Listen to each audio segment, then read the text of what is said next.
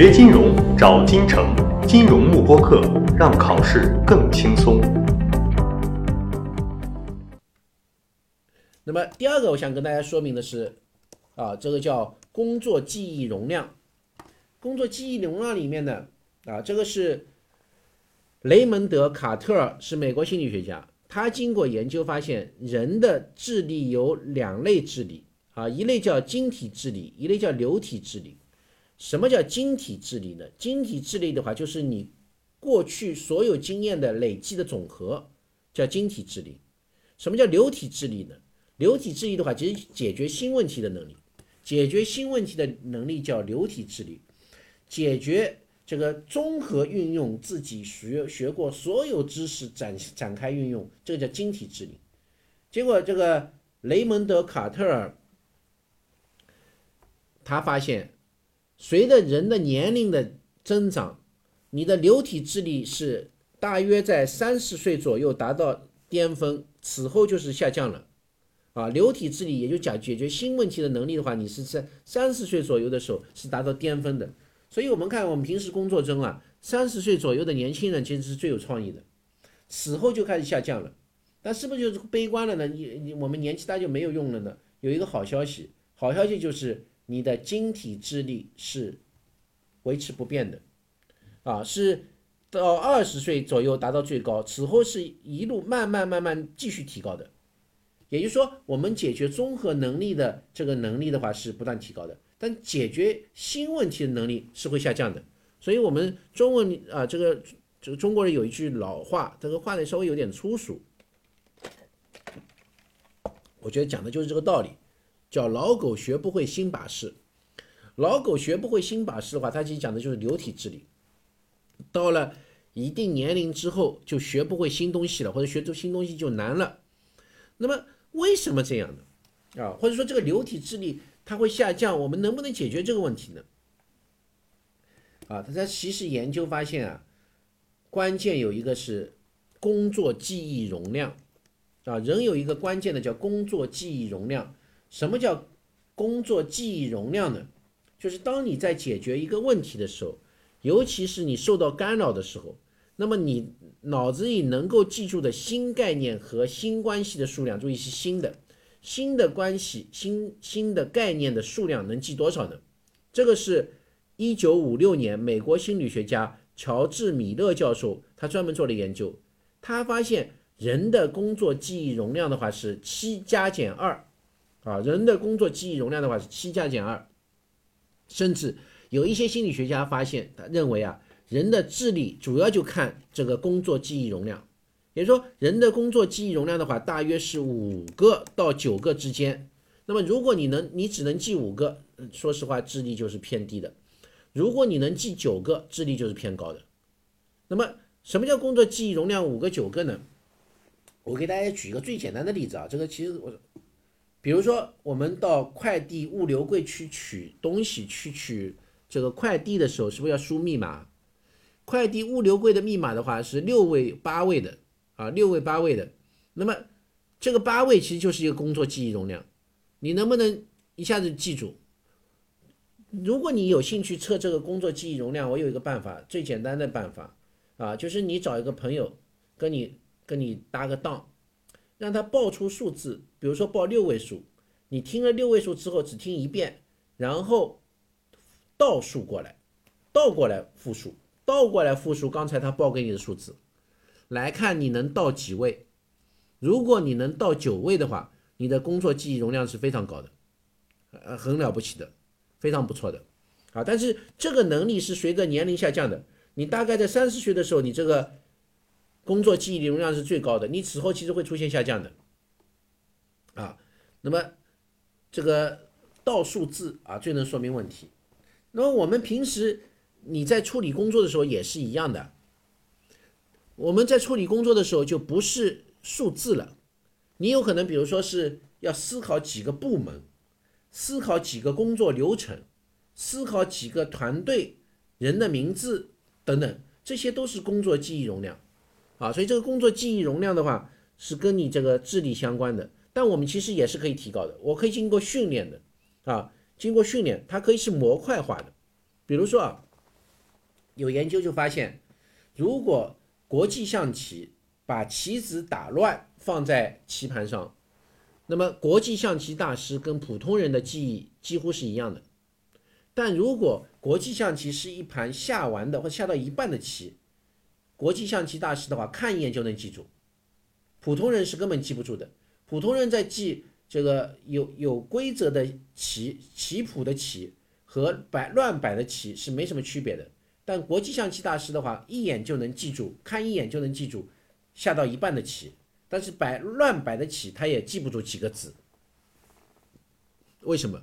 因为国际象棋大师他把棋盘模块化了，他把一个棋盘的话，他比如说，哎，这里是围绕着车的一个争斗啊，那边是围绕着王跟后之间的什么东西，那边又是马跟象之间的，他把这个模块化，那么他能够记住，一般也就是七七个、八个、九个这样的啊，因为七加减二，这个是人的工作记忆容量，工作记忆容量的话是随着年龄增长的话趋于下降。但是我们综合处理问题的能力是在上升的，那也就是给我们的职业生涯提出了一个一个一个警示，也就是说你要不断的提高自己解决综合问题的能力，因为你的晶体智力是不断上升的，这个会变成你的核心竞争力。但是如果你仅仅只依赖于流体智力的话，它下降之后你怎么办啊？所以这是第二个想跟大家说明的。那么第三个，我觉得这个也是非常有用的，而且我也是切身实践过的。长期记忆和短期记忆。那么，很多老师觉得让学生要学得快、学得轻松，学习效果就好。那么很多学生也觉得说，哎，这个老师讲的我一听就懂就好。哎，其实恰恰不是。如果你学得太轻松，反而容易忘记；如果你学得很很吃力，你记忆力反而非常长久牢固。这里面切实的例子，我前面跟大家说过了。我为什么前面花一点时间讲我自己的经历？我后面是要举例说明的。我大一的时候学日语学的非常困难，但到现在，你看我我是九四年到九八年学的日语，现在二零二零年了，我现在去日本，我还是能够非常流利的用日语跟别人交流。啊，这个。去年前年的时候，我带我儿子去日本玩，不小心他从那个童车上摔下来，把头摔破了。我在马路上立刻拉了个日本人，让他帮我，请他帮我叫救护车啊，把我儿子送到医院，然后跟医生讨论啊，讨论问题都完全没问题。但我好多同学啊，我本科的同学，他们之后不再从事跟日语相关的工作，他们日语很多人都忘了，忘了很厉害。为什么？就是因为我当时学日语学得很吃力，反而记记得非常牢固。我其实现在不去复习日语的啊。那么这里面啊，这是我我寻找搜寻的这个资料很有道理啊，大家仔细听一听。我们在记忆的时候有两类，一类是短期记忆，一类是长期记忆。一类是短期记忆，一类长期记忆。你怎样能够短期记得牢固呢？就是你刚记住的时候，马上就复习一遍，这是第一遍复习。就是你学明白了，立刻再看一遍。第二个是十五分钟之后复习第二次，这是为了短期记忆。那么第三，六小时之后，六个小时之后就复习第三次。然后第四，一天之后复习第四次。那么因为这是个短期记忆，你就是为了记一两天够了，不用了。但如果你是希望变成一个长期记忆的话，你第一个学完之后立刻复习一遍，那么第二个是半小时左右，马上复习一遍，半小时左右。那么第三个的话是一天之后复习，那么第四步的话是两到三周之后复习，那么第五个的话是两到三个月之后复习第五次。那我我是喜欢把它结合起来的，把它结合起来，也就是说，我倡导你在学习的时候怎样能够高效。就是复习，但这个复习的频率要把握好。你过快的复习浪费时间，过慢的复习也是浪费时间。那么这是一个大概规律，大家不用太死抠这个每一个啊，一定要十五分钟，多一分不行，少一分不行，或者一定要六小时、八小时就不行，没必要。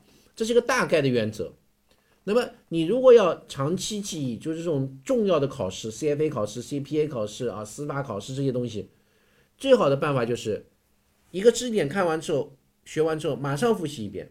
比如说你养成一个习惯，今晚我如果学两小时，我一定两个小时学完之后，用五分钟时间快速的翻一遍，快速的翻一遍，然后第二天一早翻一遍。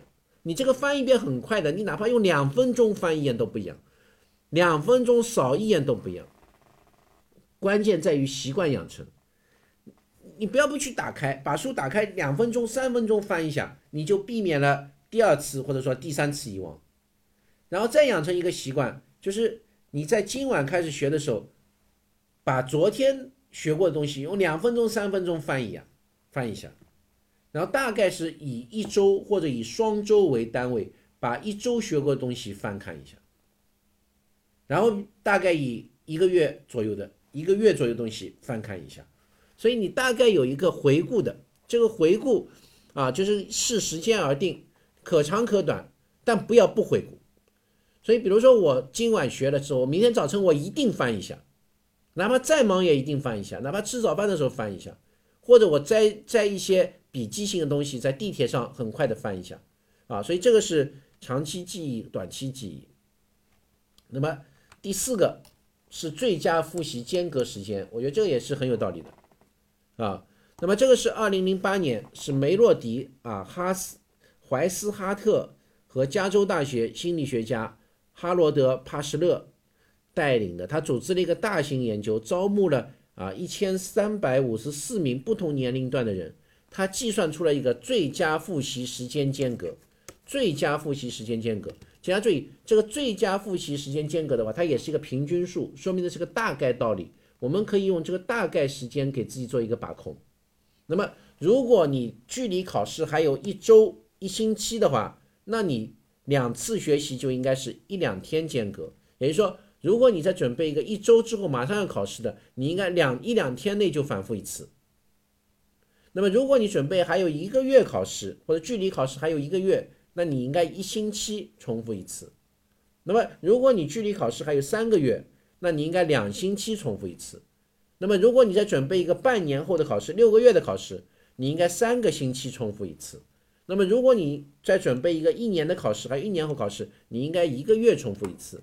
但这只是一个大概，我是喜欢把刚才说的短期记忆、长期记忆。和最佳复习间隔时间，我把它整合在一起啊！我强烈建议大家养成一个学习习惯。我指的这种重要学习，比如 CFA 啊、CPA 啊、司法考试啊啊，或者你在背英语单词啊、准备 MBA 啊、GMAT 考试等等这些东西都一样的啊。那么这个方法的话，我也是看了一个这个这个著名的一个教授汪丁丁他先生他推荐的一个，跟这个是密切结合的。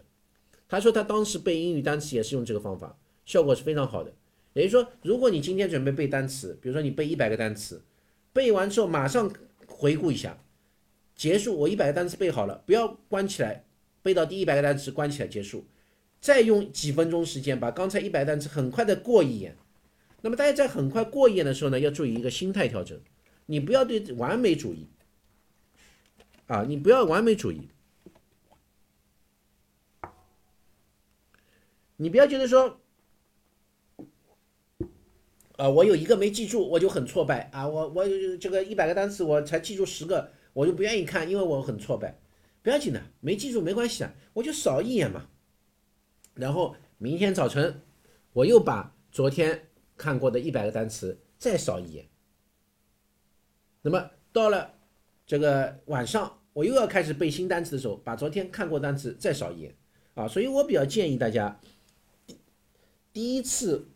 就应该是在学完之后啊，第一次的话，我就觉得你应该在学完之后啊，这个学完就马上重复一下。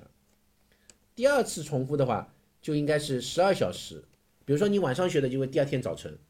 那么第三次的话，你就应该二十四小时之后，也就是说今天开始学习的时候，把昨天看过东西再扫一眼啊。那么第四次的话，你就应该是一周，就一周把整周学过的东西扫一眼。第五次的话，就带是一月啊，双周。第五次最好是双周，双周扫一下双周学过的东西。第六次的话大概是一个月，啊，把一个月东西翻看一下。我说这个是个大概规则，这是个大概规则，也就是说我在适当的情况下我做一个反复，啊，这样会非常有助于记忆。我这里给大家举个例子，就是这个圆周率，啊，圆周，因为我今天的这个直播的话，面前都是这个数字展示在面前，我就不背给大不不给大家背了。我在上课课堂上我背过几次五十位小数，啊，我是完全背出来的，而且我没花多少时间。我运用什么办法呢？我就落实了刚才讲的这个方法，一个是长期记忆、短期记忆，它的间隔时间和。所说的工作记忆容量，我把这几个方法结合在一起进行一个实际的运用。那么我在记的时候，你看他这里说了，工作记忆容量是多少？五七加减二，所以它是五到九个，五到九个。因此我每一段就以五位为一段啊，我以五位为一段。比如说一四一五九，二六五三五，八几八九七九三，二三八四六，五个五个一五个。记忆记五个记忆记，然后二十五位就是五个五五个五记忆记，然后再拓展五再记一记。我记没花多久啊，我大概是花了这个一个小时，就一次是一个小时，然后中间是反复一下，就是快忘记的时候重复一下，快忘记重复一下就大概这个规律。学完之后马上重复，然后第二天重复，然后第二天晚上重复。然后隔一周重复，隔双周重复这样的。那么我这么说的话，大家可能不太信。其实我本身我我对数字记忆力一点都不好的。我手机号码这种身，我大概就只背出两个号码来，一个是自己手机号码啊，一个是自己的身份证号码。因为整天填，我别的号码一个都不记得，所以我并不是特别擅长记忆的。但是我用刚才的这个工作记忆单位，就每次记五个，然后五乘五，二十五。因为你可以把五个视为一个单位，然后五个五在一起又是一个五，用这样的方法来进行记忆。锁定金城教育，成就金融梦想。更多备考知识，请关注金融慕播课。